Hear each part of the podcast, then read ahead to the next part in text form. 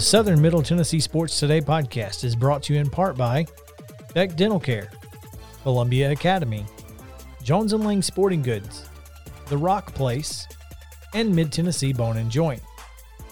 Mid Tennessee Bone and Joint treats your orthopedic injuries and existing conditions.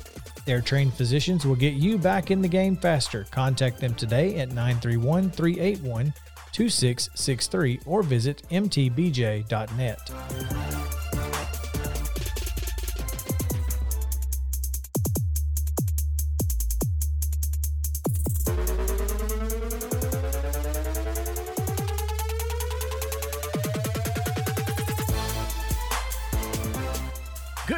morning and welcome in to another edition of Southern Middle Tennessee Sports Today, presented by Mid Tennessee Bone and Joint. I'm Chris Yao, joined as always by Maurice Patton, JP Plant on the controls.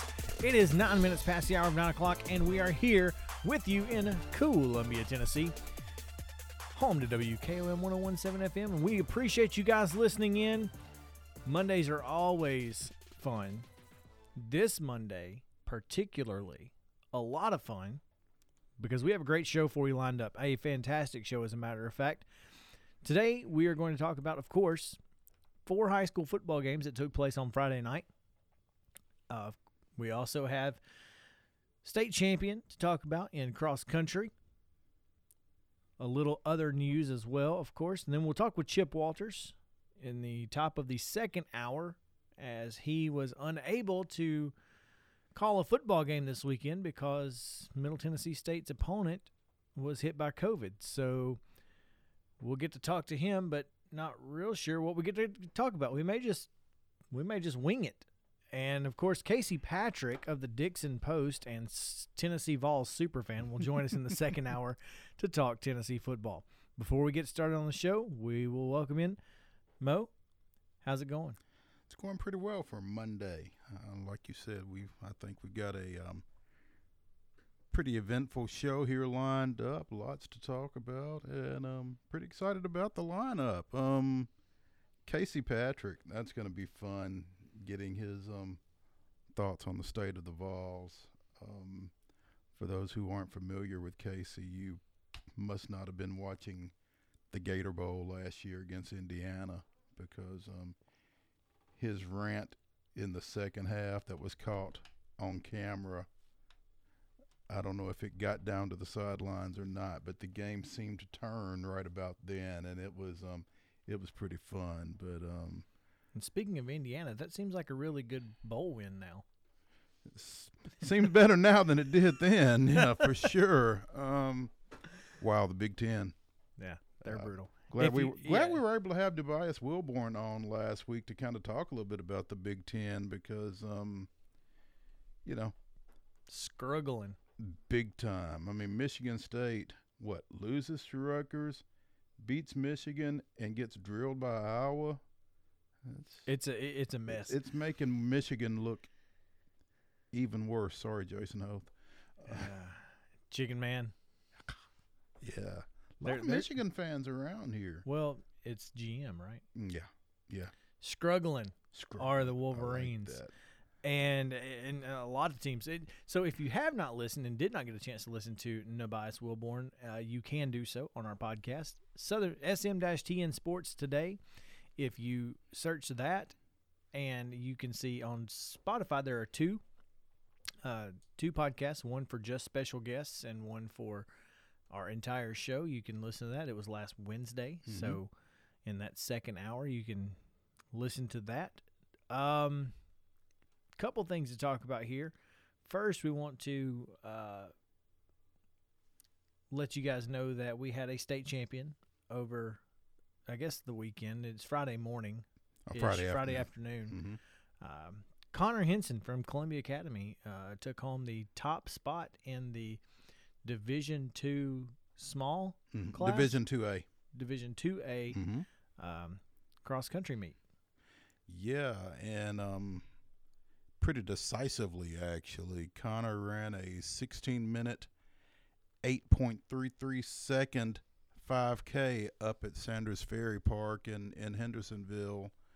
Uh, the number two runner Andy Hinton from Harding Academy in Memphis ran a 16:47:41. So that's a solid 39 minute, uh, 39 second victory there. Um, I mean, that's pretty. a- ama- that's pretty amazing when you're the only guy in the frame coming across the finish line like that.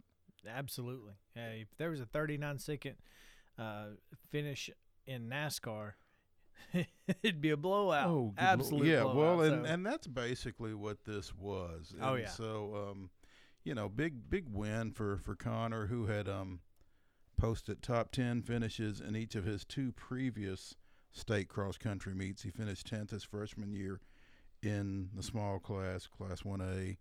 Um, then last year in Division two A, finished sixth. Said he kind of got boxed in, got kind of jostled around a little bit. It was a little bit more physical than he had anticipated and wasn't quite ready for it. No physical this time around because you couldn't get close enough to him to touch him. yeah, So, there you go. so big win for him. And um, the Columbia Academy girls as a team placed fifth at the state meet. Um, Annabelle Cothran led the way with an eighth place individual finish, and um, so that was that was huge for the CA girls program as well. Um, eighth grader Presley Miller placed 17th overall. Um, Jalen Hickerson was 27th. Lila Pulley, 47th. Senior Caitlin Oakley, and you'll be hearing that name again here before the end of the morning, was 57th. Caroline Graham and Sadie Gray rounded out the finishers for the Lady Bulldogs. So congratulations to them. Going back to the guys just a second, Zion Christian senior William Craig ran a 17:45.29 Friday, and he finished 18th. So a top 20 finish for the senior done. from Zion. So yeah, nice day for the locals Friday. It was up at Stewart's Sa- Ferry. Sorry, Sanders Ferry. Sanders, Sanders Ferry. Sanders Ferry. Sorry, lots No, of Stewarts. There's lots of ferries. yeah, Big River. there's that. Yeah. Sanders Ferry Park in Hendersonville. All right. Uh, moving right along because we, we got a lot of football to talk about. Before we talk about those games, though, we do need to mention uh, a story that we posted yesterday on sm-tnsports.com. Uh, Summertown football coach uh, Leslie Moat has been relieved of his duties as head football coach at Summertown. Uh, really, this is a uh, something that was a little bit of a surprise to us. You know, I um I didn't figure here with everything that's been going on with the coronavirus pandemic and everything else. I, I figured that coaching moves would be really minimal this year with everything that everybody's had to deal with. Um, apparently, that wasn't the case in Summertown, as um, you know, Lane Henson confirmed that they have relieved Leslie Moat. Um, was really hesitant to to say very much more for for the record, but um, Moat led Summertown into varsity football. They had played two years of JV ball before he was hired in December of 14, and so the 2015 season was his first. He was there six years. They made two playoff appearances, one in one. They only spent two years in Class 1A before they moved up. So, um, you know, for a new program, they've had a lot on their plate. They made two playoff appearances in six years. They went six and five last year, lost in the first round. In 2016, they went um, eight and three. Went to the first round and lost in the first round. So, so two playoff appearances, six years.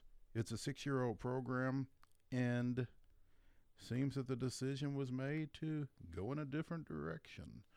They started. But they they certainly underachieved this year. There's no question about that. But again, it's it's coronavirus. There's a lot going on. There's a lot going on, but yeah, I think you're right. And they never Your really. defensive coordinator came two weeks before the season. Well, actually, Jason Busby was not did not go to Summertown as the defensive coordinator. He was uh, D, uh, DC at Spring Hill, but he did not have those duties at Gotcha. Summertown. But you had coaching changes right up until, you know, nearly the first week of the season.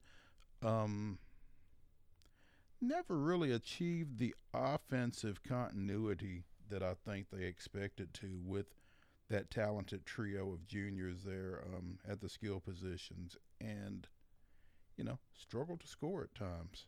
So, you know, tough year. Started the year three and zero. They were ranked as high as number seven in the state in the um, Associated Press Class Two A poll, and ended the year on a six-game losing streak. So, you know, tough finish. So we will see who is the next guy. Where do they go from here? We'll check that out. Any ideas? Any thoughts? N- no, I, I mean I, I don't. Uh, they If play. you- they if- have played in the same region with Lewis County for the past four years. Um, Lewis County's right down the road. It's a little bit of a rivalry football wise. They are kind of the gold standard around here, and so, um, you know, they could potentially look in that direction. It'll be hard to say. Um, so I, you know, I, I don't, I don't necessarily know, but I think it's going to be interesting to keep an eye on. I think it will be too. All right. Um, before we get out of here, we got a couple of things we want to do. We want to give out some hardware. Can we do that? We can do that. Let's do that. There it is. The Covenant Technology Player of the Week this week is from our friends over in Spring Hill, the Summit Spartans, who got a huge win on Friday night. Big part of that was uh, junior wide receiver Brady Pierce. Brady Pierce um, hauled in a couple of passes, and both of them went for scores. Efficient. Hey, we talk about efficiency all the time, especially at Summit, and uh, that, that's pretty efficient. You go two catches, 54 yards, both of them go for touchdowns. Uh, big win for Summit.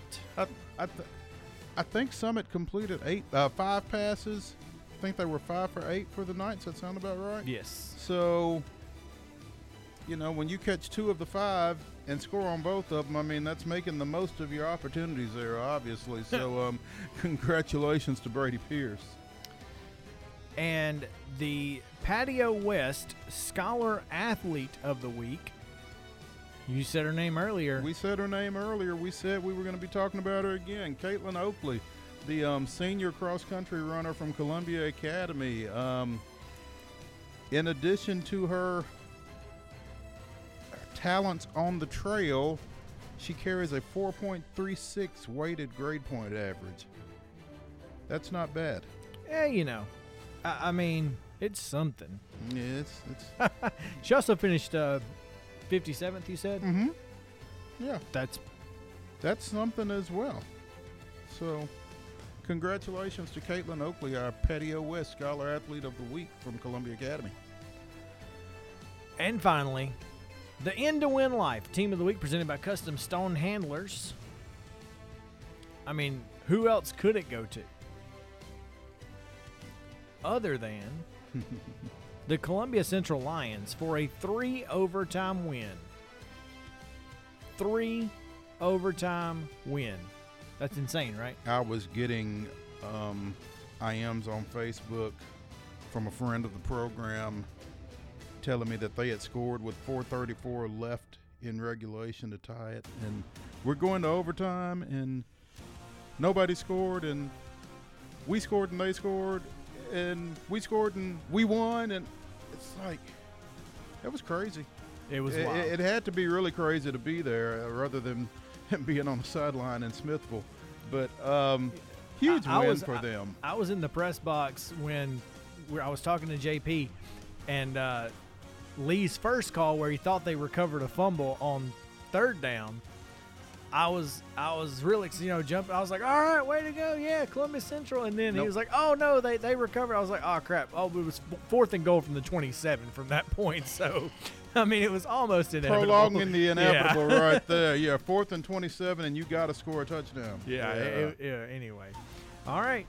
There it is. There's the hardware, the Covenant Technology Player of the Week, and to win Life Team of the Week presented by Custom Stone Handlers, and the Patio West Scholar Athlete of the Week. When we come back, we will talk about that team of the week, Columbia Central.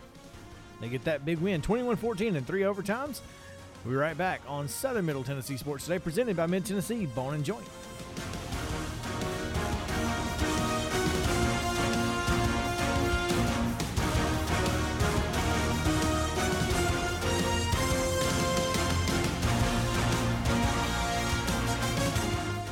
Hey, folks. While we take a quick break from the show, I want to tell you about our friends over at Custom Stone Handlers in downtown Columbia.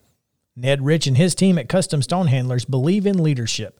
And outside of the military, our greatest leader building platform is sports. Custom Stone Handlers proudly encourages young people to get in the game. You can contact them today at 931 490 4990 or visit CustomStonehandlers.com. Are you finally ready to turn your outdated kitchen into a dream kitchen, but you don't want to deal with the hassle of a remodel? Call our friends Lynn and Kathy over at By Design Cabinetry in Spring Hill. They have the latest trends and timeless classic looks for your home. By Design Cabinetry is your solution to indoor and outdoor cabinets. Visit them at bydesignCabinetry.com or call 615 241 1195.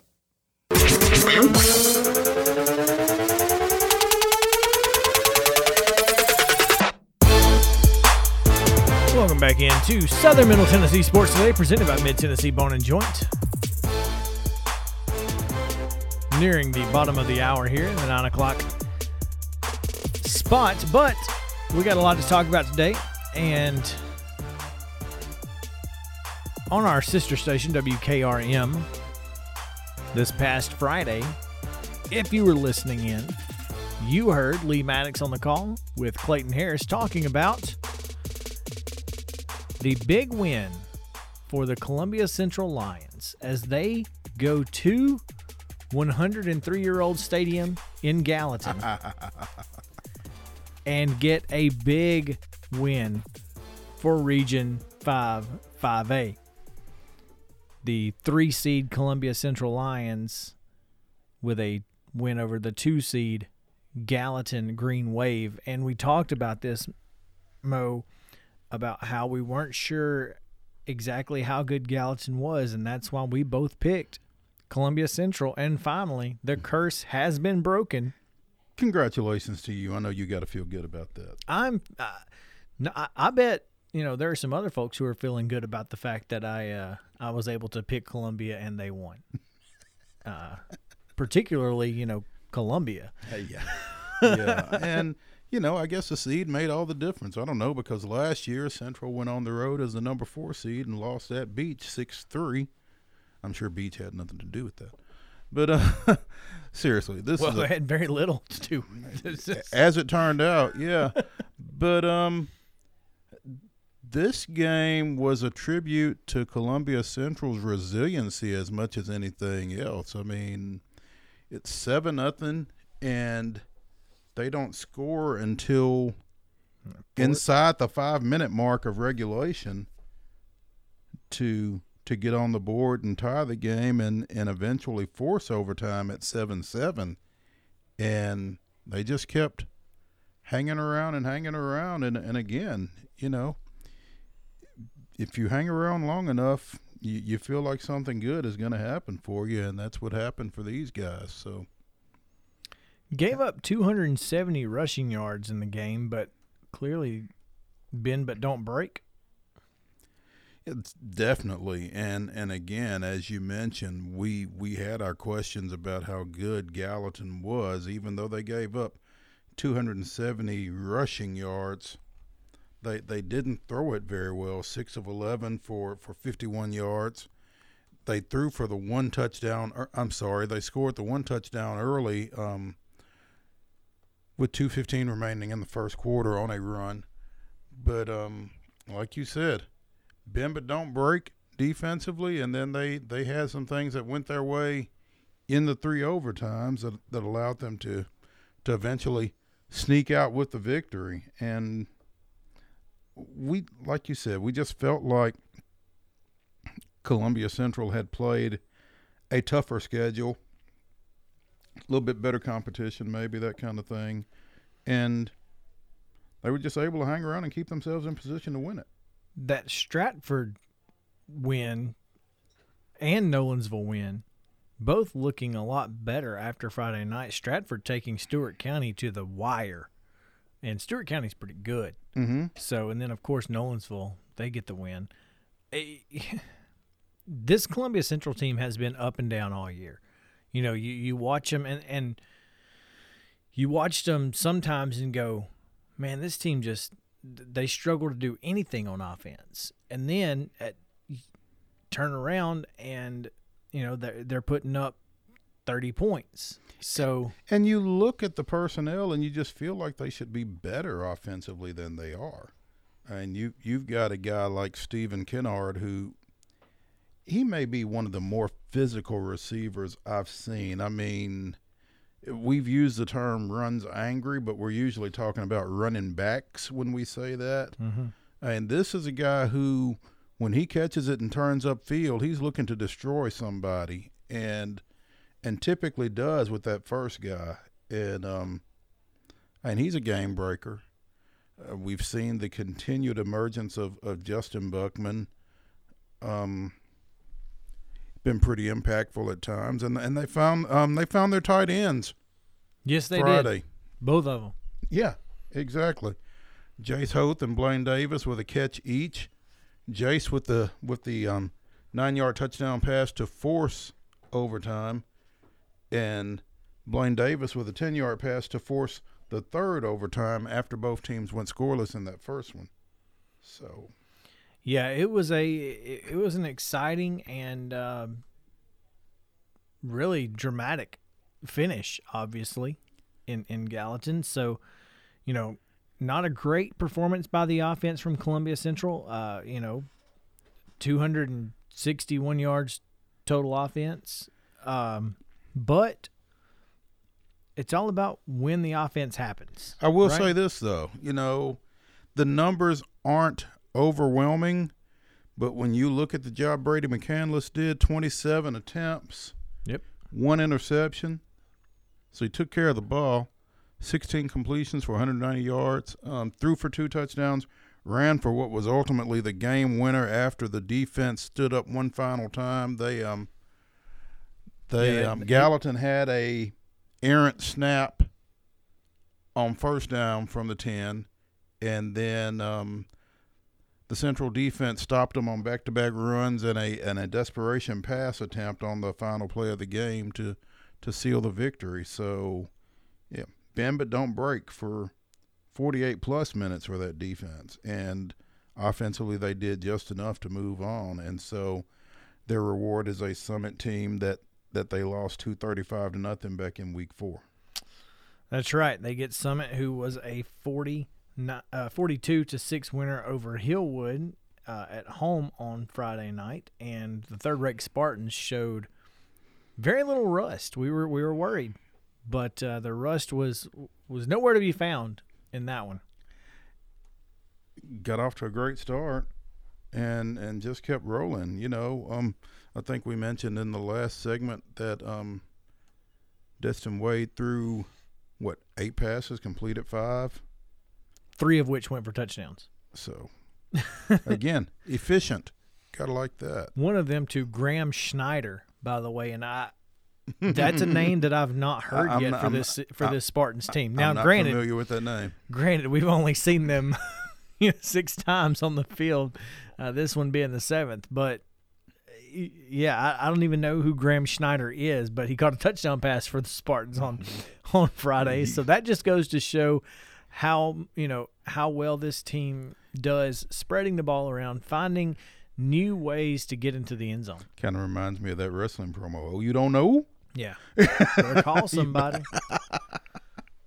yeah Yeah, they they got off to a great start, scoring what less than two minutes into the game, and and just never stopped, forty two to nothing before halftime.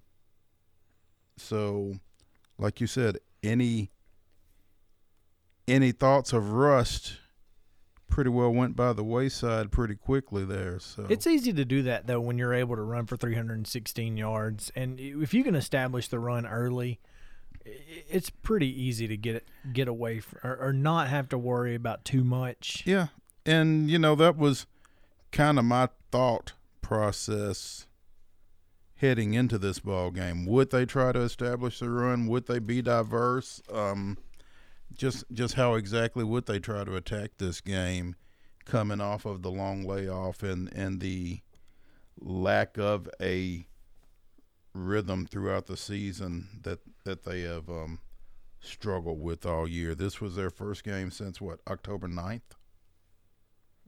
Yes.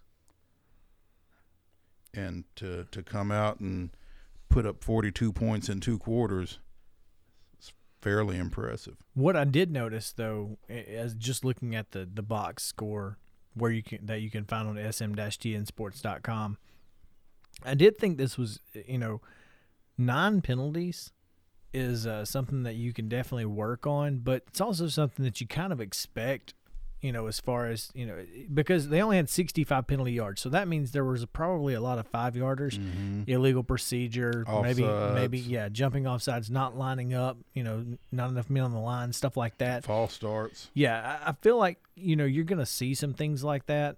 Uh, You know, this is basically like starting over. Mm-hmm. So eh, that's some stuff they're gonna have to work on for sure. But uh, if you can hold a team to one yard rushing for a game, you're gonna win most times. Now you you would you would figure that there might be some sack yardage in there and that kind of thing as well. But yeah, you're Well, right. I Only mean, uh, Cam Davis was sacked twice for eight yards. okay. They had Stephen McLaren eight rushes, five yards. Jaden Sparks four rushes for four yards. Avion Brown one rush for no yards. Okay. So yeah, um, sack yards maybe, but even still Yeah, fewer than ten yards rushing in the game. you're right. You're right. So yeah, they um, and they really limited um. Hillwood's possession. I mean, 15 carries, 28 passes. So Right. what's that? That's what 43 offensive plays. It's it's easy to do that when you can when you're running the ball the entire time, Yeah. getting first downs. You know, Summit only ran What 47? 47 plays. But again, running clock in the fourth quarter, running clock for the most of the first quarter because you're holding the football. Yeah. I mean, that's that's what you're going to see. And so and I think I think that is what you're going to see uh, what you're going to see Friday. we we talked last year about Brian Coleman's offensive evolution and they threw the ball around a lot more and I think that now teams are going to have to be concerned with that just knowing that they've got that ability in their back pocket with a Brady Pierce and with some of the other receivers that they have but it looks as if they may be more inclined to get back into that run game mode that we had seen previously from Brian Coleman coach Summit teams, and can't argue with the results. No, no, eh, that, that's what we came to expect for years. And, you know, they were running the wing tee. And uh, getting back into, you know, run, run, run is uh, Rudolph um, is right in. right in the wheelhouse for Brian Coleman. So he he's going to do that as much as he possibly can because one, just like Coach Paul Bear Bryant used to say, when you throw the ball, only three things can happen, and two of them are bad. So, Yep. it's a lot easier to just run the football, and uh, that's what we expect, and that's what you'll see Friday night. I'm sure. Um, you can hear that game on WKRM 103.7 or WKOM 101.7, That'll be interesting. depending on whose It- broadcast you would like to hear. It, it's kind of like ESPN when they have the different yeah. team broadcasts. So, so is that the plan, JP? Are y- y'all are going to carry both the Summit and the Central broadcast? on Friday Absolutely, night? absolutely. Summit on 101.7 and uh, Columbia on 103.7. It's going to be a pretty crowded press box. Mhm. Well, it's at Summit, so somebody's going to be outside. I can assure you, somebody's going to be outside. this will be interesting. Who pulls rank on whom? Uh oh. Is it is it the home team or is it the boss? Uh, oh. Oh, ho, ho. Didn't think Yeah, about that. Let, No, the, I- bid- let the bidding begin. Oh, the- yeah, that that's that's Hey, an my interesting twi- plot twist. hmm My granddad used to say it never gets any bigger than the man that signs your paycheck. I'm just saying. I'm just saying. Hey, this game though, this 42 to six Summit win brings me to a point. If I told you there were 72 Division One playoff games played this weekend, how many would you say were decided by 28 points or more? S- out of 72, Out of 72. 10. I say 20. What if I told you Half? 37? Half. Wow. Doesn't doesn't shock me. Yeah, first round playoffs. I mean, four, one four matchups that does happen And- quite a bit. and would have been more if you know there were there were a ton of buys. Yeah. I guarantee you there would have been a lot more. Yeah. Um, I had um as I was updating my bracket because that's what I Were do. there 72 games, or is that No, there were 72 games actually actually, played. played. Okay. Yeah. 72 games were actually played. There were 12 games played in 1A, 11 and 2A, 12 and 3A, 13 and 4A, 14 and 5A, and 10 in 6A. 10 games? Yeah, 10 out of out of 16. So, out of those 72 games, again, um, I was filling out the Yeah. winners and the scores, and I was noticing a lot of lopsided victories. So I started looking at how many were decided by 30 points or more, and then I noted that one there was one game that was decided by 29 points, so it didn't make the original cut. And then I saw another one by 29 and one by 28. So 34 games of 30 points or more Goodness. margin. And then the 2 by 29 and the 1 by 28. So 37 of 72 games were decided by four touchdowns or more in the a- opening round of the playoffs. that's a Hall of Famer move, making the numbers work for you. That's right. Yeah, you got you got to you can you can make the numbers yeah, work. stats. You can make stats say anything you want them to, but right, the point is, That's a lot. and and that kind of goes back to what you've said.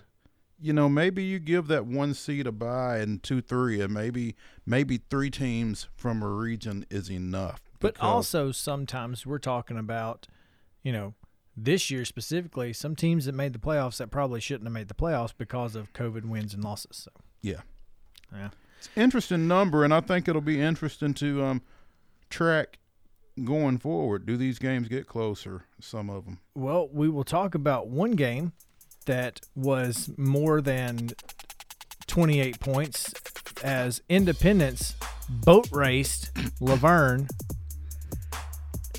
Yeah, that's Did, right. did we ever get a defining line on where What what Running what clock. constitutes a boat race Running clock in the fourth quarter. at any point in the game, or has running be clock boat- in the well, I mean, you can only run the clock in the fourth Yeah. quarter. So And once it starts running, I don't think it stops, regardless. Even I if don't you think go so either. back under 35, I think it still runs. so anyway, Yeah. there you go. All right. Independence and Spring Hill on the other side of this break. We'll be right back on Southern Middle Tennessee Sports today, presented by Mid Tennessee Bone and Joint.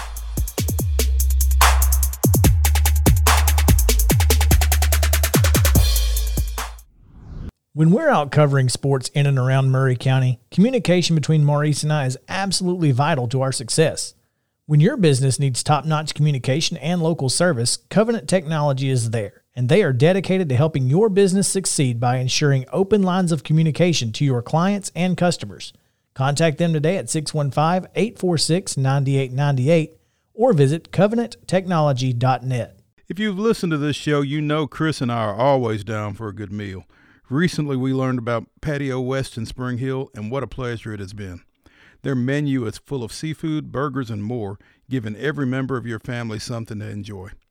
Be sure to go by Patio West Coastal and Comfort Eats located at 3011 Longford Drive in Spring Hill or visit patiowest.com and tell them the guys at Southern Middle Tennessee Sports sent you.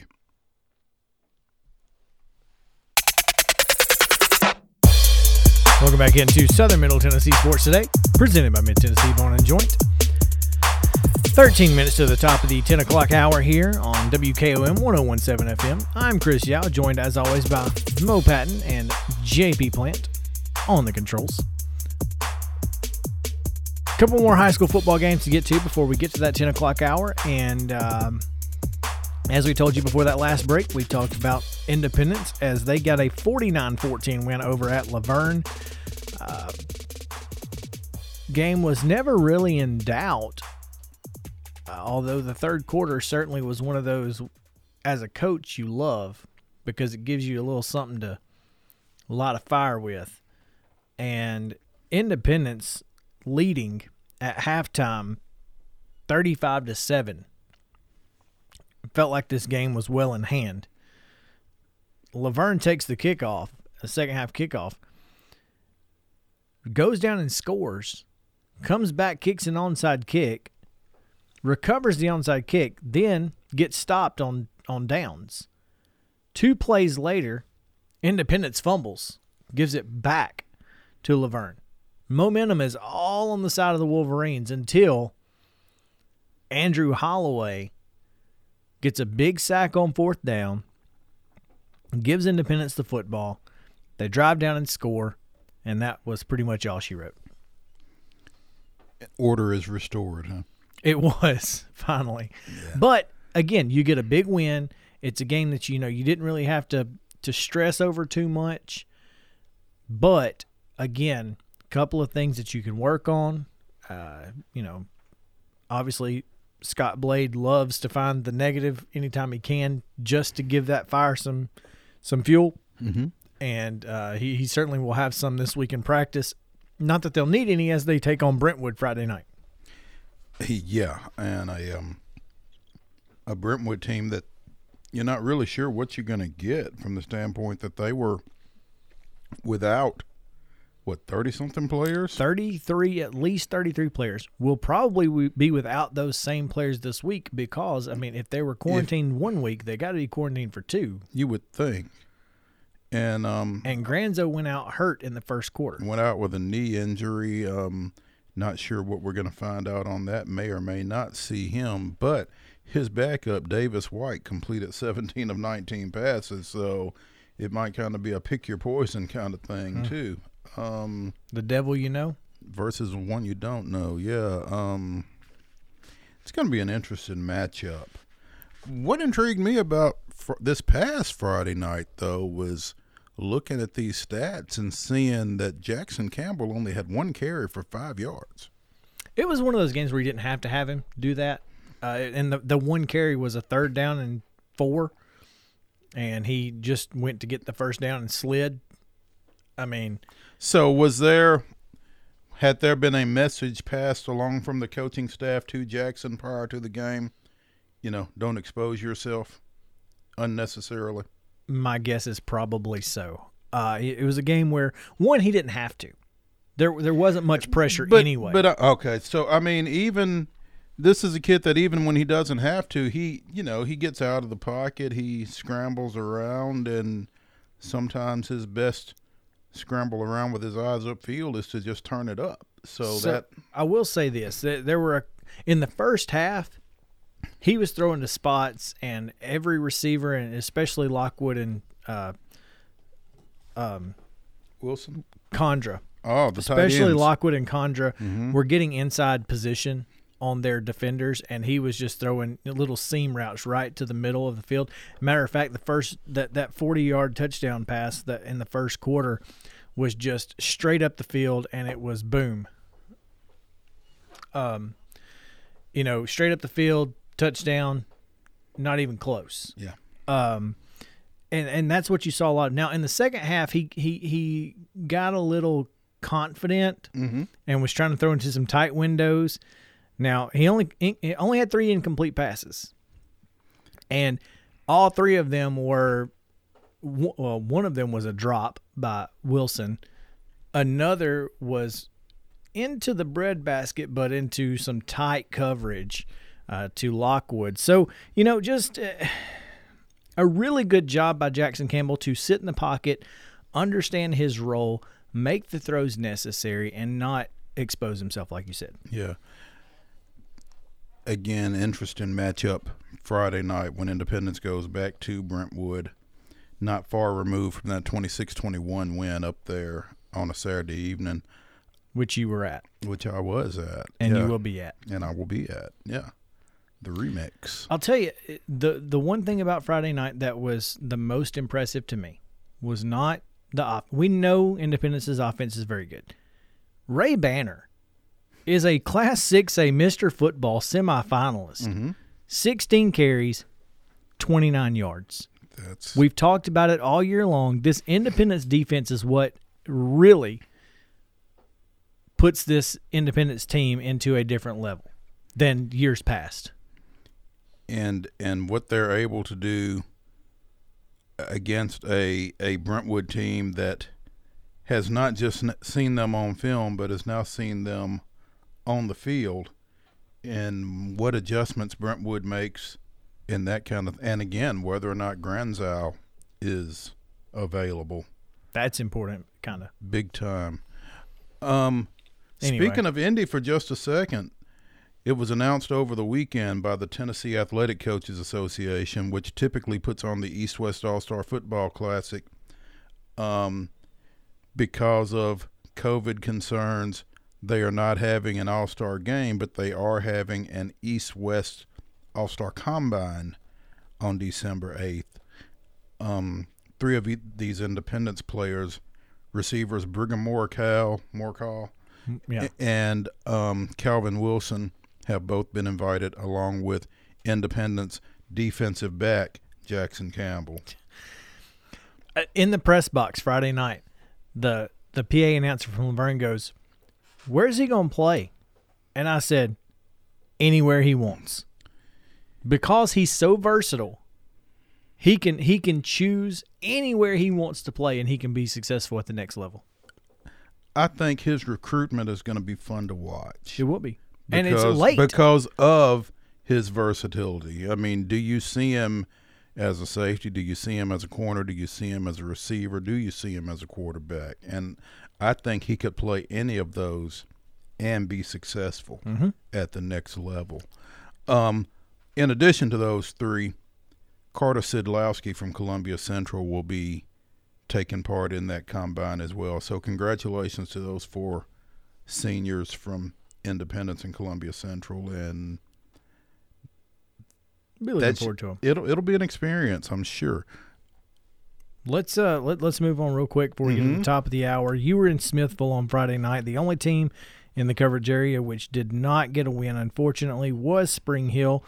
Though they got off to a great start, uh, just couldn't keep it going. I, I don't think you could have asked for a better start. I mean, other than, you know, they even turned their first offensive possession, a three and out, into points basically because Brett Hughes, who um said, "Be sure and mention me." Don't worry, dude. Um, Love that. I love that kid. Yeah. Seriously, like he's he's a great kid. Well, he, he was a great punter Friday night because he um he dropped a 48 yarder on the DeKalb County one one yard line. Defense got whistled for an offsides on first and five from the six. Avery Worstel, you heard of him? Number fifty five with, number with the 50 short hair. Yeah, number 55 in your program, number one in your heart, if you're a Spring Hill Raider fan. Gets through, gets a safety, tackles DeKalb County's Mr. Football semifinalist Axel Andino in the end zone. Um, 2 nothing Spring Hill. Later in the quarter, they convert a fourth and 10 with a 30 yard Luca Boylan, Luca Boylan pass to Luka? uh, Luca Boylan pass to, to Jalen Rucker and a um, a nine nothing lead, and and that was as good as it got. They, you know, Brett off- Hughes with the kick. Brett Hughes with the extra point, absolutely. um, but um, from there, their offensive inconsistency just continued to crop up. They they could not string positive plays together, and DeKalb County had like five plays of thirty plus yards, four of them pass plays, and those chunk plays as I was telling JP on Friday night live after the game, um, kind of allowed DeKalb County to flip the field on a few occasions. And that's kind of what they do. Talking to Steve Trapp after the game, he said we try to figure out where where our advantage is, whether it's you know, the quick, short control passing game, or whether It's going. whether whether as he said, whether it's a team that leaves a lot of grass behind them. And Interesting. yeah, so I mean, eight of seventeen. That's not a bad night for the defensive Yeah. secondary. yeah, Uh, it just happened that the eight were really big, big plays. Yeah, for 202 yards, I think it was. 10, So 210. 210. Yeah, so I mean, it wasn't it wasn't an overwhelming night for Andino, but certainly enough to get the job done in a 38-15 victory. Um, Desmond Noakes five for one hundred. yeah.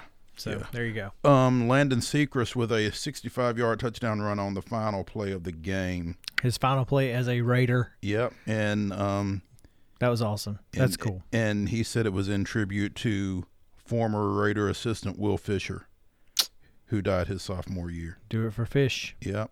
So tough finish for them. All right, there it is. We've talked about all four local high school football games. We have two this week. We had three teams win, but two of them will be playing each other. So we will see that on Friday night. We will talk a lot more about that as the week continues. On the other side of the hour, again, we have Chip Walters, voice of the MTSU Blue Raiders, and Casey Patrick of the Dickson Post, Main Street Media, and Tennessee Vol Superfan talk about that. And of course, we've got the Titans because they won. We'll get to that, all of that, and more on the other side of the top of the 10 o'clock hour on Southern Middle Tennessee Sports Today, presented by Mid Tennessee Bone and Joint.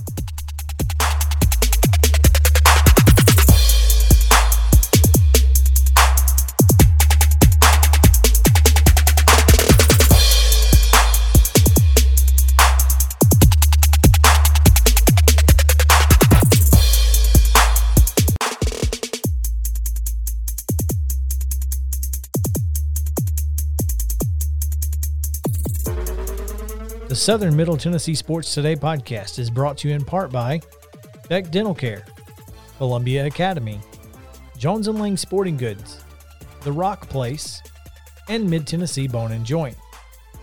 Mid Tennessee Bone and Joint treats your orthopedic injuries and existing conditions. Their trained physicians will get you back in the game faster. Contact them today at 931 381 2663 or visit mtbj.net.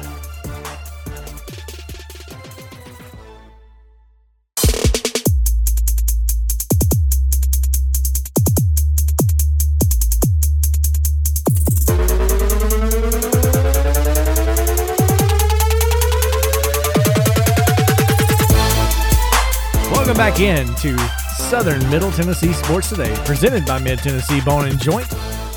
Chris Yao, Mopat, and JP Plant. Four minutes past the hour of 10 o'clock here on WKOM 1017 FM. So proud to be here on a Monday.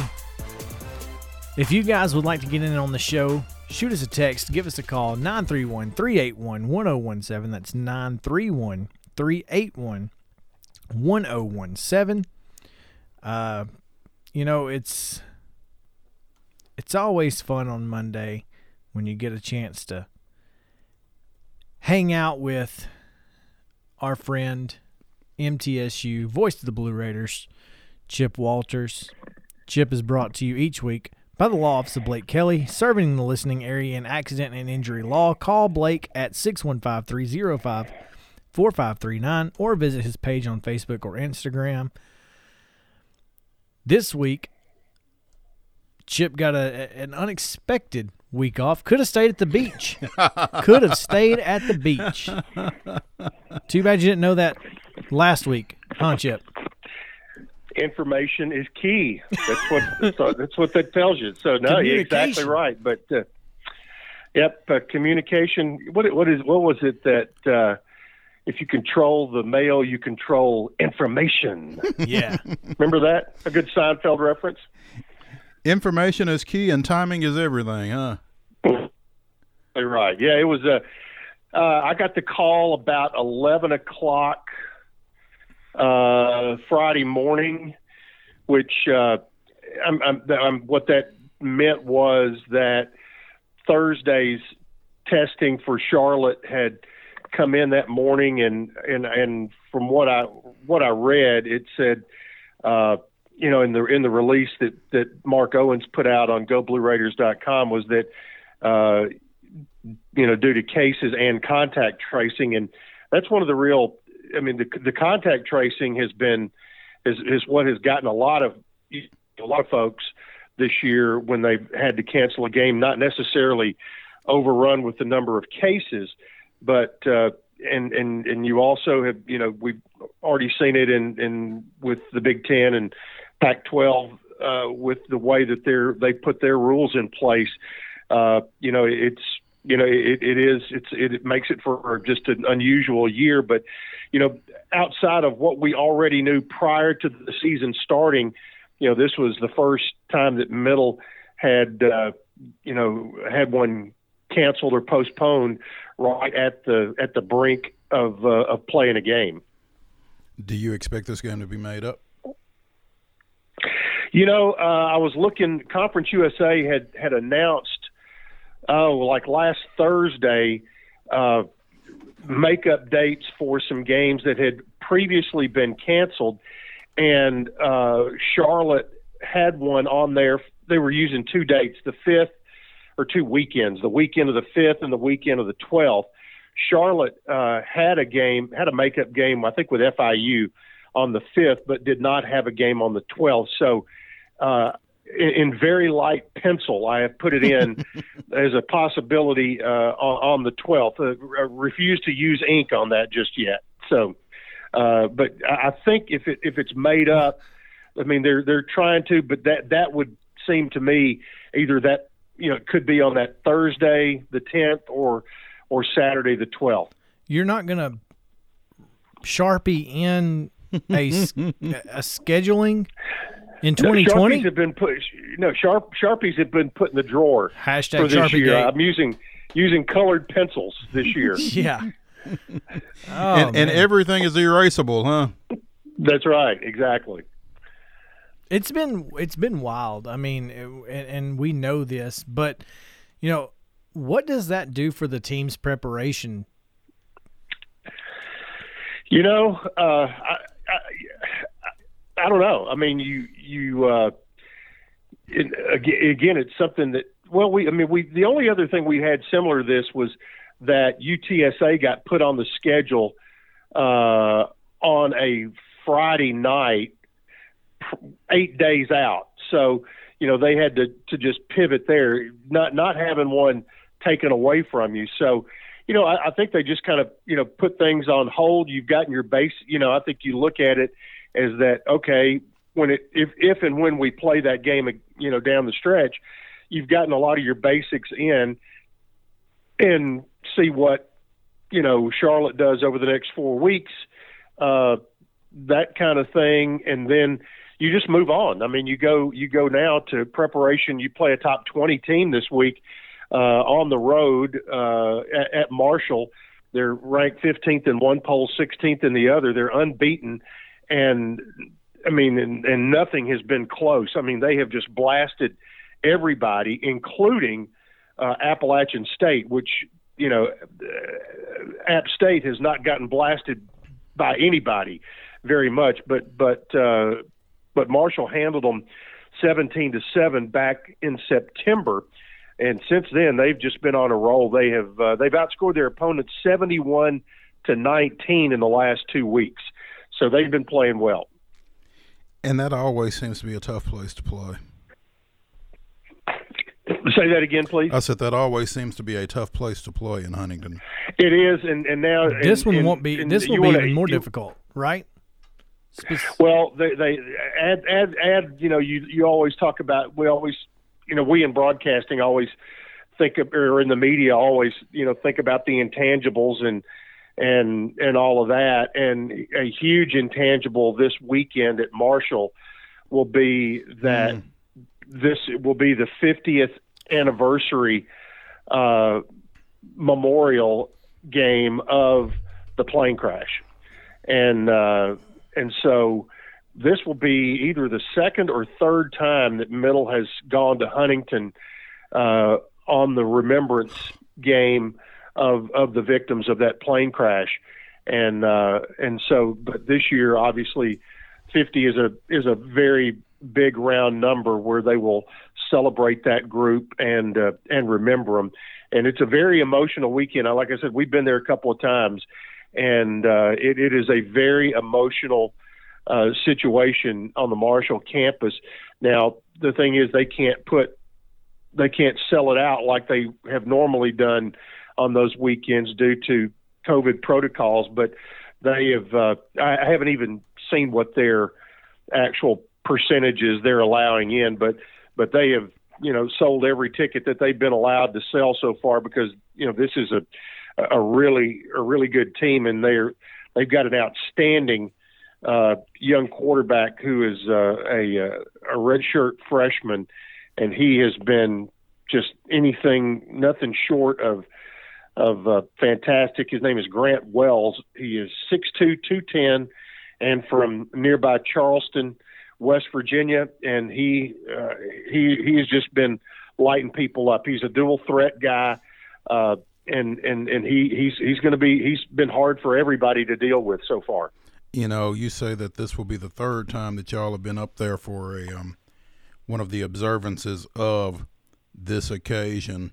Safe to say that y'all are over 2? Uh, I'm trying to think. The last time we went up there was Brent Stockstill's senior year, and we won at was Marshall. That the, was that I, the Thursday night game or the Friday night game that was on ESPN, and he hit um Tavares Jefferson late? Was that that game? No, no, that was that was it. That was in Murfreesboro when okay. he hit Tavares to win. This was, a, I think, this was a Saturday night game. Okay. Uh, and and and Middle handled them pretty well that year, but uh, so uh, it it was it was not two years ago, but it was either four or six years ago, or maybe both. Okay. That uh, when because uh, I know we played a night game in November up there before. This one's going to be at 11 a.m. Central Time on Saturday. Should be a little warmer. Uh, uh, that's that's the hope because I have been about as cold as I've ever been at a ball game in Huntington on a time a time or two. Oh God, I can imagine. Yeah. Hey, we're speaking with Chip Walters, the voice of the Blue Raiders. Chip is brought to us by the law offices of Blake Kelly, specializing in accident and injury law. You can find Blake's Facebook page or his Instagram page, or you can reach out to him at 615 305 4539. Give Blake a call. Be happy to help you out. Um, so, Chip, what did you wind up doing this weekend with a sudden open Saturday? Well, you know, the weather was fantastic. And uh, when I got the word, uh, and I went home, after I went home that uh, uh, afternoon. Uh, looked in freezer, and lo and behold, I had made some. I had fixed some ribs on the smoker about a month or two ago, and I'd taken spare ribs and cut them down to St. Louis style, and I had all the riblets left over, uh, and they had been frozen, so I thawed them out, and they went on the smoker on uh, Saturday. Watched watched some football and uh, and uh, had some good barbecue on uh, by the time Saturday night rolled around. So that was that got in some got in a couple of good walks. Uh, you know, got some steps in. So uh, also showed some houses. Uh, put a contract in uh, or put an offer in on one. Still waiting to find out whether that uh, whether that one's uh, going to get accepted this morning. And so keep your fingers crossed on that one. Hashtag choose chip. There we go. That's right. Hashtag. That's a good hashtag. So. hey, um, I was so, trying to look to see what Marshall's percentage is, and I, it just says oh, limited on their website. But you can buy tickets for uh, anywhere from thirty to forty dollars. So there's that.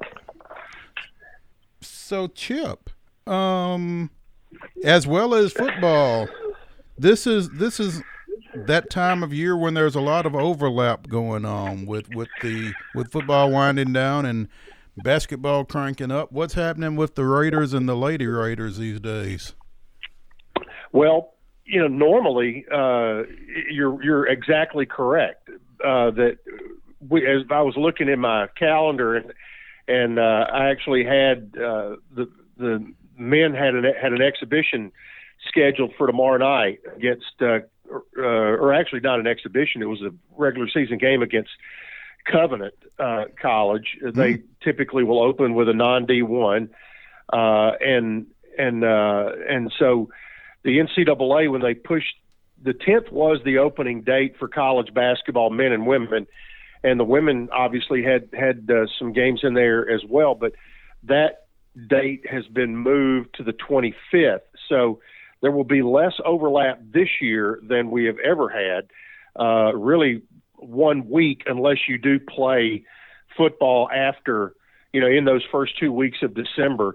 Uh, then you have some overlap there. But really, it's uh, it's just that Thanksgiving week and and uh, it, they you know they they they moved the opening date to the 25th, which is which is the Wednesday before Thanksgiving.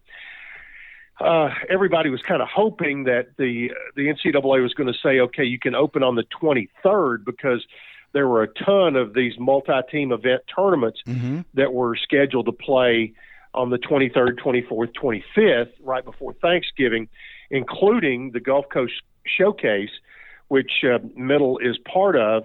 Uh, you know, what they have now done with that is they have pushed it to Wednesday, Thursday, Friday, and will play.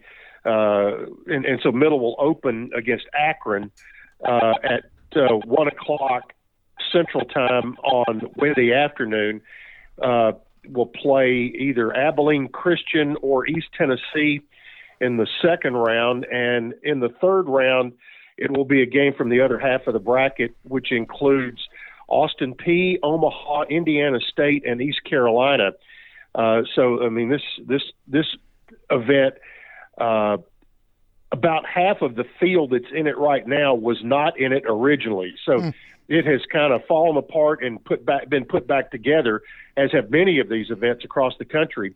Uh, and interestingly enough, some of the some of the uh, some of the uh, tournaments that have these great destinations this year have have have moved and come on the mainland, and Middle's playing both of them. Uh, like the the one in Hawaii is now going to be played in Sioux Falls, South Dakota. A little bit of difference in weather, and also uh, I think the uh, the Battle for Atlantis is going to be played this year in um, in Asheville, North Carolina, if I'm correct. So uh, so it, it's interesting that those have been brought on, and all of these have been massaged uh, as far as the field is concerned, and and uh, Middle it was original was is one of the originals in this Gulf Coast Showcase. Now on the women's side, uh, that opening weekend, uh, very exciting uh, at Murphy Center, and that is on Wednesday night, the 25th. Uh, the Lady Raiders will host Louisville, so you've got a top 10 team uh, potentially when the polls come out coming in on that Wednesday night prior to Thanksgiving and Middle and Louisville have had a long-standing uh, uh, series going on uh, because of the because of schedules being shortened a little bit this year. Middle will not be playing Kentucky. They're going to that'll that'll be put off. But here's the other really uh, uh, eyebrow raiser on the schedule, uh, and that will be the Sunday of Thanksgiving weekend, Sunday afternoon the uh, Lady Raiders will be hosting Vanderbilt. It'll be the first time in about 25 years that Vandy has played in Murfreesboro, and uh, so th- there's a lot of excitement, uh, obviously, for that. Uh, the Lady Raiders will play 15 of their total of 25 games uh, in Murphy Center this year. The men, outside of the trip to the Gulf Coast Showcase, will only have – one other non-conference road game, and that will be uh, on December 19th at Bellarmine in Louisville, and um, and they will also play Bellarmine back to back on the 22nd. So Coach McDevitt wanted to do that. They had Bellarmine on the schedule, who is making the move from Division Two to Division One, and they are in the ASUN now. Hmm. Uh, Coach McDevitt wanted to play do something like that with with Bellarmine, who's a very very well coached team by Scotty Davenport. But he wanted to do that because of what Conference USA and now several other conferences. Uh, the Sun Belt, uh, and I saw where I think the ASUN is going to this as well. Instead of your Thursday, Saturday conference weekends, you are going to be playing on Friday, Saturday. Uh, you're going to be playing on back-to-back days. Uh, in Conference USA, there has to be 21 hours between tip times, so that's that's what we're looking at there. And you'll also be playing the same opponent back to back. Like for instance, the men will open Conference USA play on Friday, January 1st at Florida Atlantic, and will come back on Saturday, uh, the second, and play at Florida Atlantic. They will come home the following week and will play FIU on Friday night and Saturday afternoon. So that's uh, you know I hate I, I'm not a fan of playing on Fridays at all if you can avoid it uh, for you know a lot of reasons and uh, but obviously this is an unusual year and they're wanting to cut down on the time that teams are away from their campus, which you know it cuts down the amount of people you come in contact with. You're not traveling, and the and the reason playing the same school back to back, you're you're going, you're kind of making your own little bubble for that weekend wherever the location is, and you're not traveling between schools, and and it, it's keeping you out of airports and uh, on that travel on that what you you would consider that travel day in the middle. So that'll hopefully all come back next year. But uh, the the schedules for both the men and women have been released, and they're both on GoBlueRaiders.com. And it's it's going to be a different look to it this year. And Murphy Center is going to be a Conference USA is allowing 15% capacity, uh, which means in Murphy Center that's 1,725. So that's what attendance will be allowed, uh, at least for the time being unless there's a major change. And you know, we, there's news coming out this good news coming out this morning about potential vaccines. So you hope that that can continue to move quickly and and uh, and and you know hopefully by you know we'll see how it all goes. But right mm-hmm. now it's a 15% capacity. All right, 15%. I'm really looking forward to um, to that and. I, I guess that Sunday after Thanksgiving, I might have to make a trip over if I can. That sounds like a lot of fun. Vandy and MTSU ladies. Well, it's, it's going to be interesting from a game plan standpoint too, because uh, coaches are going to have to do something they have rarely had to do when you're playing, you know, a, a same opponent back to back. Do you try to sandbag a little bit, or do you just go out and and just you know play it straight up? You know, it'll it'll it'll be very interesting to see how the coaches uh, handle this uh, as far as their preparation and game planning. Yep. It's going to be a lot of fun, man. It's Monday. Chip Walters always joining us. Chip, thanks again for joining us. And we will be listening for you on Saturday up in Huntington. West Virginia. Yep. Chip. All righty then. Chip Walters is brought to you each week by the law offices of Blake Kelly, serving the listening area in accident and injury law. Call Blake Kelly at 615 305 4539 or visit his page on Facebook or Instagram. We're going to take a quick break, and when we come back, we're going to have Casey Patrick of the Dickson Post slash Tennessee Vols super fan. If you want to get in on that, shoot us a text, give us a call, 615 no, no, no. 931 381 1017. I was like, that's not right. 931 381 1017. Talk Tennessee Vols on the other side of this break with Casey Patrick on Southern Middle Tennessee Sports Today, presented by Mid Tennessee Bone and Joint.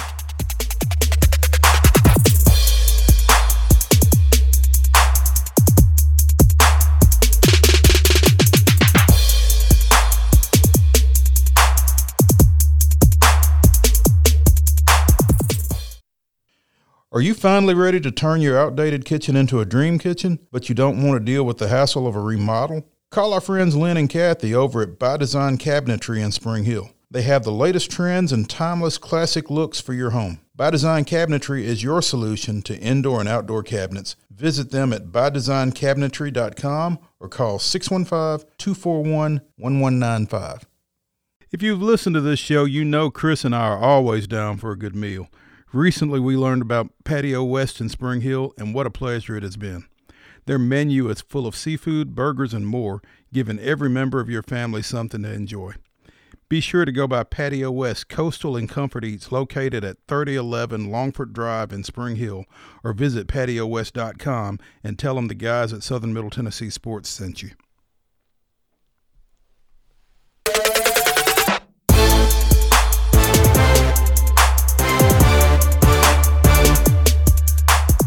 Welcome back into Southern Middle Tennessee Sports Today, presented by Mid Tennessee Bone and Joint. Nearly the bottom of the hour, 1029 here.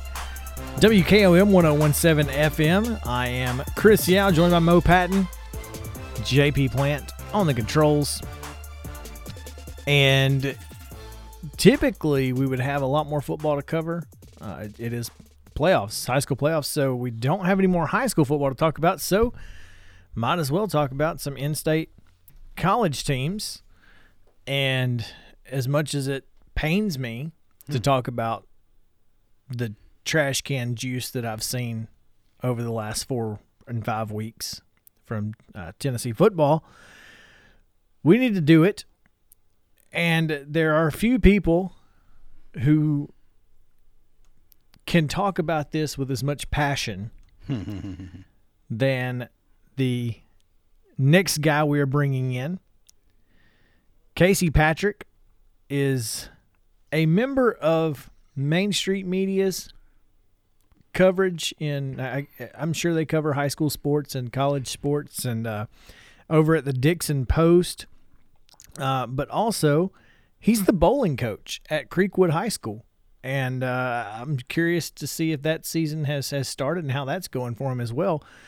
But you may have seen him on television during the Gator Bowl last year as his Twitter bio picture, profile picture, depicts him yelling at the Tennessee Volunteers football team, which I'm sure he has done quite a bit this year. Casey, welcome in. Uh, thank you very much. Yeah, I've, I've done plenty of yelling so far this year.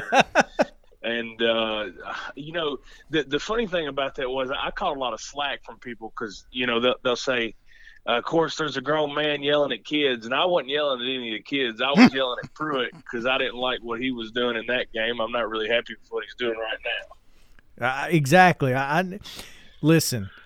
Anybody who who knows most most people who are yelling at it at college football games are rarely yelling at kids at the, at the 18 to 22 year olds. They're typically yelling at the ones coaching them. I don't know mm-hmm. when when when when JG got down there to the goal line against Alabama and whatever that was that he did. No, I was yelling at JG. Well, So just just just for the record, no, full disclosure. most of there. the time. most of the time, most of the time. At that point, I was yelling at him. But you know, Casey. So since you've spent a lot of time yelling at Coach Pruitt, as many of us have, if you could do one thing, if you could make one suggestion and it be listened to with regards to UT football right now, what would it be? I, I honestly think that somebody outside of the program, and, and I don't even care if they know a whole lot about football, but I, I think it needs to be Pruitt needs to bring in a common sense coach or a common sense person because uh, I, I think anybody that has any slight of intelligence about him can tell that the offensive line hasn't played anywhere near, near as well as they should. And uh, th- these quarterbacks there's there's one of two problems here. Either either one the quarterbacks have not been developed like they should be which is chris Weinke and and that's what i personally believe or two the coaches haven't done a good job of recruiting and bringing in the right guys. And i don't think that's it. I think these guys can play football. So in my opinion the the real problem is the fact that these guys haven't been developed well, and that's on Weinke. So I, I, I think somebody needs to come into the program that's willing to tell Coach Pruitt and say, look, these guys, there needs to be a change here because the, now, now Chaney hadn't been here as long as some of those other guys, but I, I still don't like what Chaney's been doing. But I mean, Friend, who doesn't really recruit all that well, And uh, Will Friend, the offensive line coach, he doesn't recruit all that well. And Chris Weinke, who he probably recruits pretty well, but uh, I, I, I'll trade that for just getting rid of whatever this production is from our quarterbacks. Um, but somebody needs to come in and tell him what he needs to do when he needs to do it because I think he's too close with all of his buddies. Um, and somebody needs to tell him when to kick a field goal when it's a two score game and you've got in the fourth quarter with eight minutes to go or whatever it was. Because that, that was just, that's coaching malpractice and, and uh, an idiotic move, really, But- to, be, to, be, I, I- mean, to be honest. But I heard that that Cimaglia w- w- was a little sore. I mean, what about those other two field goals? No, I yeah, no, I I'll take I'll take Cimaglia sore over most of the kickers in in, in the NCAA. I mean that that kid's been almost automatic his entire career, and I know he's got a kind of a shaky start this year, but out of everything else on this football team, I'll take that kid. I mean, really, I because I, know what I'm getting. Some of these other guys on the team, they're they're good football players, and I get that. But Cimaglia, he's I think he's going to be in the NFL. I think he's a pro. He's got that kind of leg, and he's also got fire. He's got he shows more fire on the field than a lot of the other kids do. Here, here's one question I want to ask you, uh, Casey. Have you ever seen anyone else from Brentwood, Tennessee, have a tattoo sleeve like okay, his? okay. First of all, he ain't from Brentwood. Well, He went to Page. then that makes a difference. Well, now, now, having said that, College Grove, I can see it. have have you driven out Arno Road recently? Yeah, It, it's a lot. It's it's Brentwood-ish these days. But yeah, but yeah. For the record, Brent went to Page. They they announced him from Nashville at some point during the game the other night, and I about came off the couch. It's not from Nashville. I mean, everyone's from. Have you not seen those? Those. I'm from such and such. It's by such and such. Okay, I'm from Nashville, and Tim McGraw's my dad. Okay, Right, right. yeah. No, enough people have heard have heard of Franklin these days. it's okay to be from Franklin. You can be proud of that, and I'm sure Brent is. But um, so he needs a common sense coach. Um, Casey, how how outlandish is the thought that maybe Tee Martin could coach quarterbacks? who thought? I don't I, I don't think that's outlandish at all. Um, I I think I think the kid I, I call him a kid. He's probably a little bit older than I am, but I think I think T I think T knows as just about as much as quarterbacking as anybody else that may be in Knoxville right now. Uh, so I mean, it, it it wouldn't bother me a bit. Plus, like I said, I mean, anybody with a brain right now is an upgrade over Weinke, in my opinion. I, I really, I, I can't, I can't stand to watch. eh, What do you have to lose at this point? Because I, I get that COVID's been a big deal this year, and, and I understand why that may affect a lot of things. But even before that, uh, JG didn't show a lot of advancement through through anybody, and I know he's been through a lot of different coaches, but I mean, his best years were two, three years ago. It's it's crazy that that right now. I mean, it just seems to digress, and and when it, it the really frustrating part is when he does get fairly decent blocking, and you know Hyatt kind of breaks, he t- takes that wheel route, and and Guarantano can throw a pretty ball. We know that, it, like the pretty deep ball, he can throw that all day long. But the issue is, it's it's the like the seven yard pass over the middle that goes 100 miles an hour out of his hand, and it usually hits the linebacker in the helmet. And and it's it's just he's missing the stuff. He's missing layups while he's trying to shoot three pointers, and and it's uh, it's just hard to watch. And and I don't think it's outlandish at all that Tee Martin could come in and uh, I mean. Would he be an upgrade? I don't know, but uh, what's a downgrade at this point? What do you have to lose at this point? Because Weinke hasn't done much at all. I mean, we know we know Jarrett Guarantano is what Jarrett Guarantano. We he is who we thought he was. Okay, we're Yep. we're we're there. We know that. But outside of that, is it really our quarterbacks or our offensive line's fault when everybody on Twitter can tell you what the next two plays are going to be before any? I mean, if, if we can if we can predict it on Twitter, SEC defensive coaches can predict it. Is the real problem not Jim Chaney? I, Is that think, not the root issue here?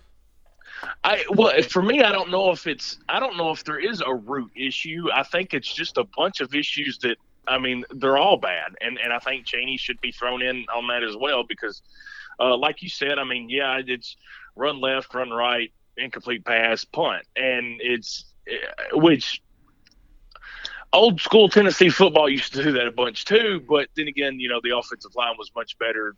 Uh, I'm not going to say the running backs were better because I like Eric Gray and both and of those running backs are great. Yeah, yeah, yeah. But I I think uh, the the thing the thing for me with Chaney is. I, sometimes it just doesn't make sense, it, and it's and it's the the running. I, I know he's scared to death to throw the ball with Guarantano. He's got to be because the you know the the draw plays against Georgia on third and seven in, in, like two or three straight drives and stuff like that. I mean, it's just, I don't know. At, at some point, somebody has to make a decision that we're going to try to, we, Tennessee's going to try to win football games. And and you're not going to win football games like I tweeted this against Alabama when Pruitt kicked that field goal down 14 nothing uh, early in the game. I said he, he's kicking that field goal so he don't get shut out and and it, it, had nothing to do with winning the football game. And I do think I do think that Chaney is kind of outdated. Uh, I I think it's uh, I, am tired of lining up in shotgun. Um, I wouldn't mind seeing somebody get underneath center and turn around and hand the ball off. But I I, I don't know if it's a root problem, but I, I think it's man, it's they need well, to do something. If you're if you're coaching to Jim Chaney's style, then I think that's you know what I'm saying. Like if if you're saying okay, well, if this is what we're going to do on offense, I have to coach them a certain way. I have to develop them a certain way. These players, so perhaps a different offensive style, a more modern offensive style, or a a more old school offensive style. I don't know. My my point is that at some point you're you're under ling coaching, your position coaches are coaching to a certain style.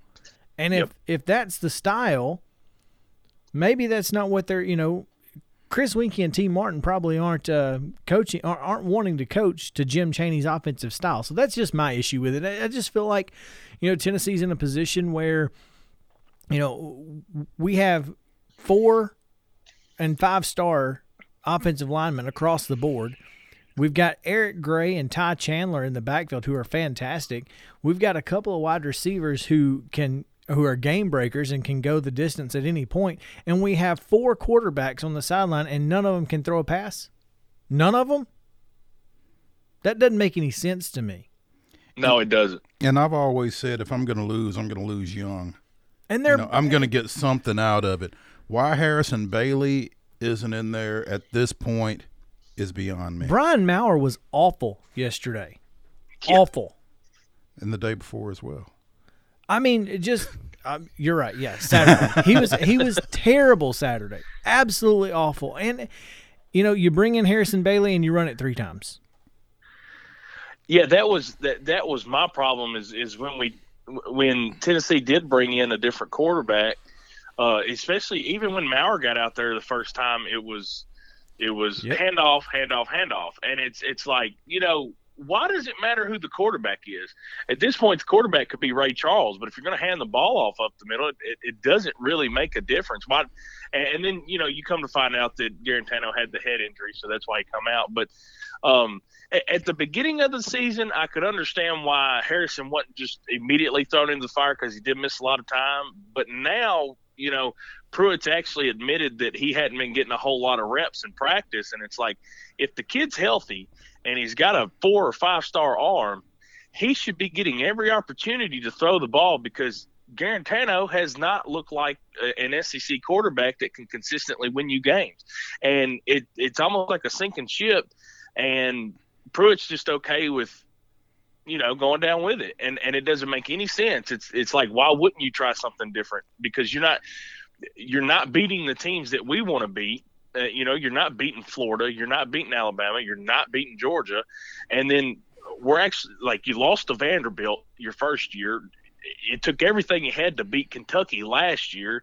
You got smoked by Kentucky this year. Figure out something. You got to do something different because this current, uh, whatever you've got going on, is not getting it done. And I, I think if you were at least getting some young guys some run and getting trying you could spend this as we're getting ready for 2021 and I think maybe folks would accept that. But if you're actually mm-hmm. trying to win ball games in 2020 and you continue to tell me that Jared Guarantano is my best chance to do that, then you're going to get the uprising that you're getting right now.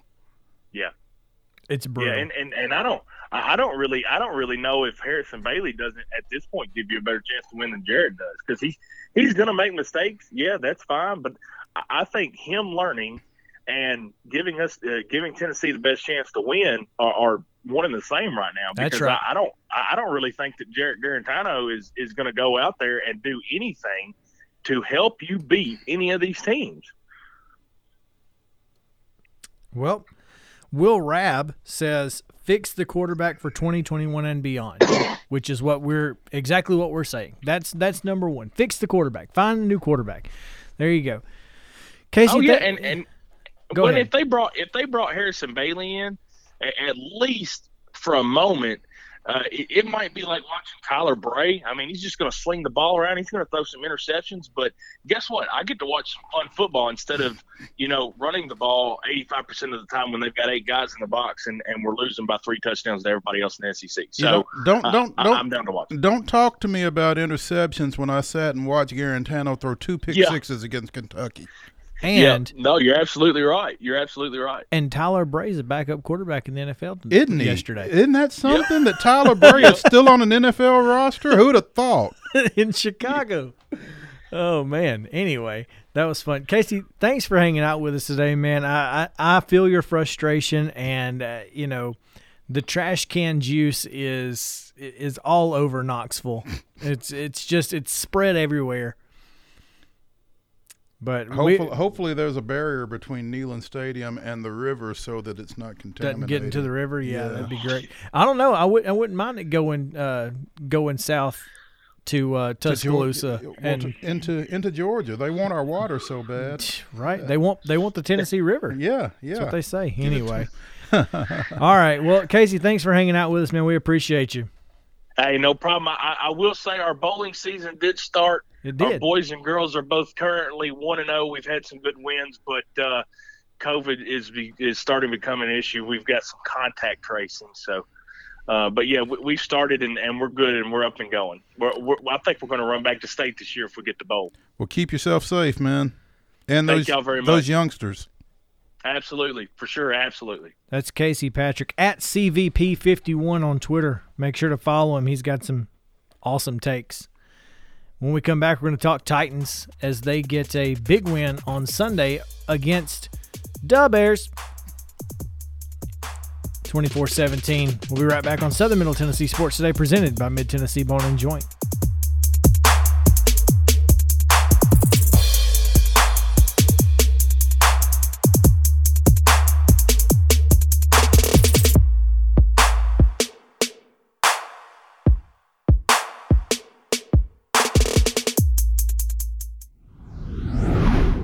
When we're out covering sports in and around Maury County, communication between Maurice and I is absolutely vital to our success. When your business needs top notch communication and local service, Covenant Technology is there, and they are dedicated to helping your business succeed by ensuring open lines of communication to your clients and customers. Contact them today at 615 846 9898 or visit covenanttechnology.net. Hey, folks, while we take a quick break from the show, I want to tell you about our friends over at Custom Stone Handlers in downtown Columbia. Ned Rich and his team at Custom Stone Handlers believe in leadership. And outside of the military, our greatest leader building platform is sports. Custom Stone Handlers proudly encourages young people to get in the game. You can contact them today at 931 490 4990 or visit CustomStonehandlers.com.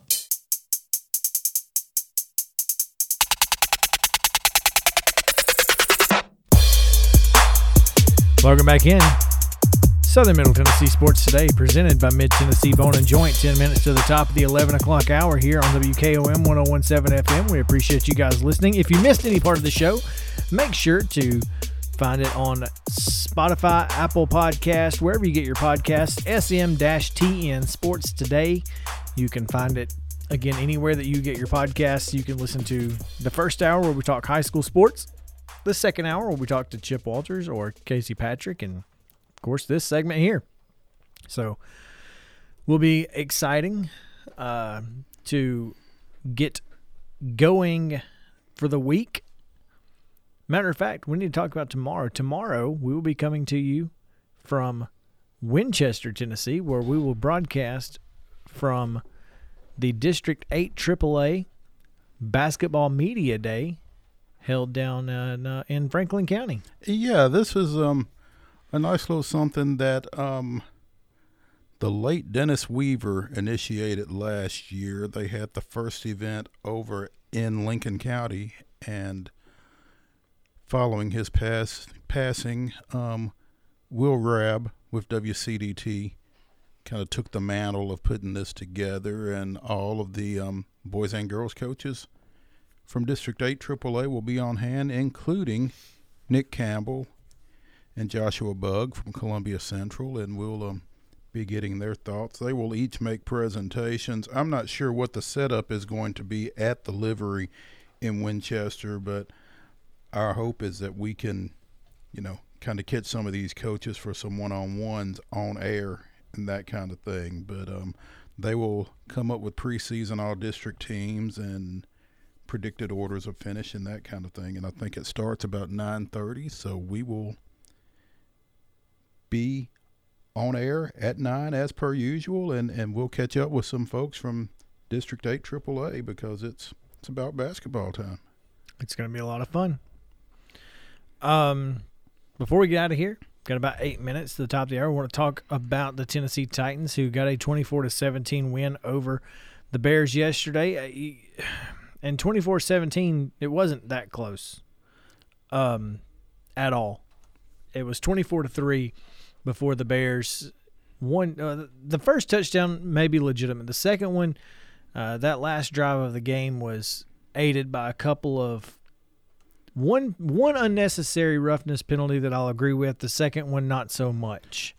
You weren't the only one that didn't agree with it. Mike I- Keith I- was not happy. Uh, Dave McGinnis was not happy at all, and I mean, I think if he could have gotten to the field, he would have. But yeah, um, interesting call. But when they when they made that drive and they got sixty yards of that drive off, of, I'm sorry, thirty yards of that drive off of penalty yardage, you know, it kind of discounts a little bit of that. But I think when all is said and done, the Titans were just glad to get a win, and um, That's all that matters in the NFL. and particularly a win that was somewhat sparked by the defense. I mean, That's right. we we had we had talked about this defense and its inability to get off the field on third down. Um, I think they um they had three three and outs. They only um in the first half and did not allow a third down conversion in the first half. So those were two of the things that you were looking for some improvement on from this defense. And even without Jadeveon Clowney, who who had the knee situation, you know, you, you made the moves earlier in the week with the, the Johnathan Johnathan Joseph release and the Vic Beasley release and funny how, you know, addition by subtraction, I guess maybe. Addition by subtraction and addition. That's what you you know. Yeah. I mean, you bring in Desmond King, and all he does is get a scoop and score. Yep. And as everyone on Twitter mentioned, Desmond King has more touchdowns than practices uh, with the Titans, so that's pretty interesting. Um, Maybe that's why he was so successful. see, I'm telling you, when we don't practice, the Titans Good, play well. good things happen. Yeah, we talk in practice. There's no need for practice. Are you kidding me? We're professional athletes. Zoom will work.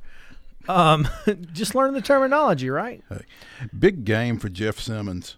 Jeffrey Simmons had a heck of a football game. Had a forced fumble, had a fumble recovery, and it's like Mike Keith was saying during the game last yesterday. When the ball's on the ground, that guy has a way of being around it, or oftentimes causing it. I guess so. I don't remember exactly what was said, but Sarah almost got put out on the side of the road on Old Hickory Boulevard because she made fun of Mike Keith. she said eh, Good for you. there was exactly right. Good for you. There you go. I said, "No, ma'am. There will be no Mike Keith slander in this car. This vehicle will have none of it." Who was driving? I was driving. Oh, okay. Just making sure you weren't going to put her out of her car, it was her car, but you were but driving. I was driving. Okay. Um, yeah. So no Mike Keith slander in in the Yow No. vehicles or household. Um, yeah, it was it was it was a it was a really bad dad joke of some sort. I don't remember exactly what it was, but yeah. Anyway, I just thought it was funny. But yeah, I, it, this was a, a game that, that the Titans really needed to win, Yeah. and they got the win. And really, you know, without a lot of, uh, pro, you know, production out of Derrick Henry. Right. So this is, you know, getting being able to win on on your defense and really at, at one point, um, Tannehill had like two completions and both of them were, you know, one of them was to AJ Brown deep on, the right sideline, and then, you know, three or four drops. It was like he was like two of seven or two of eight at one point with three drops. I think it was two of nine. Yeah, it, I mean it was crazy. He didn't look very good early on before I had to leave the house, but um, you know, again, to be able to get a get a win under those conditions, and especially with a Thursday night game, you know, with a short week coming up Yep. before they play the Colts here, who was all who were awful on Sunday, by the way. Terrible. you know, any time that any Philip Rivers team loses It's is not a, a, bad day. Yeah, that's always a good day. Yeah, Thursday will hopefully be a good day. exactly. Um, you know, I I'm really looking forward to Thursday because this is a big game for the Titans as far as the division is concerned. A win there puts them two games up on the Colts. Uh, they were tied with them last week, of course.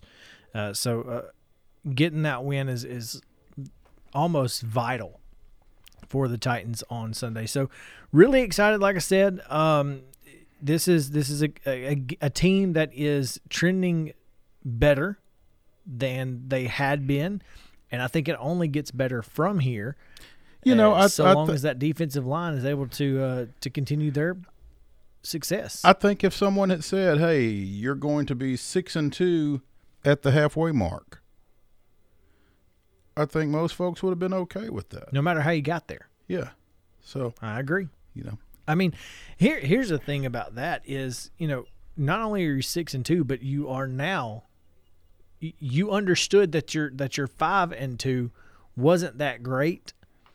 How do we get better from here? Mm-hmm. So they're moving in a in a positive direction, trying to find the right combination throughout this team to make sure they get into the playoffs and beyond because I, I, I really believe this team has a Super Bowl shot.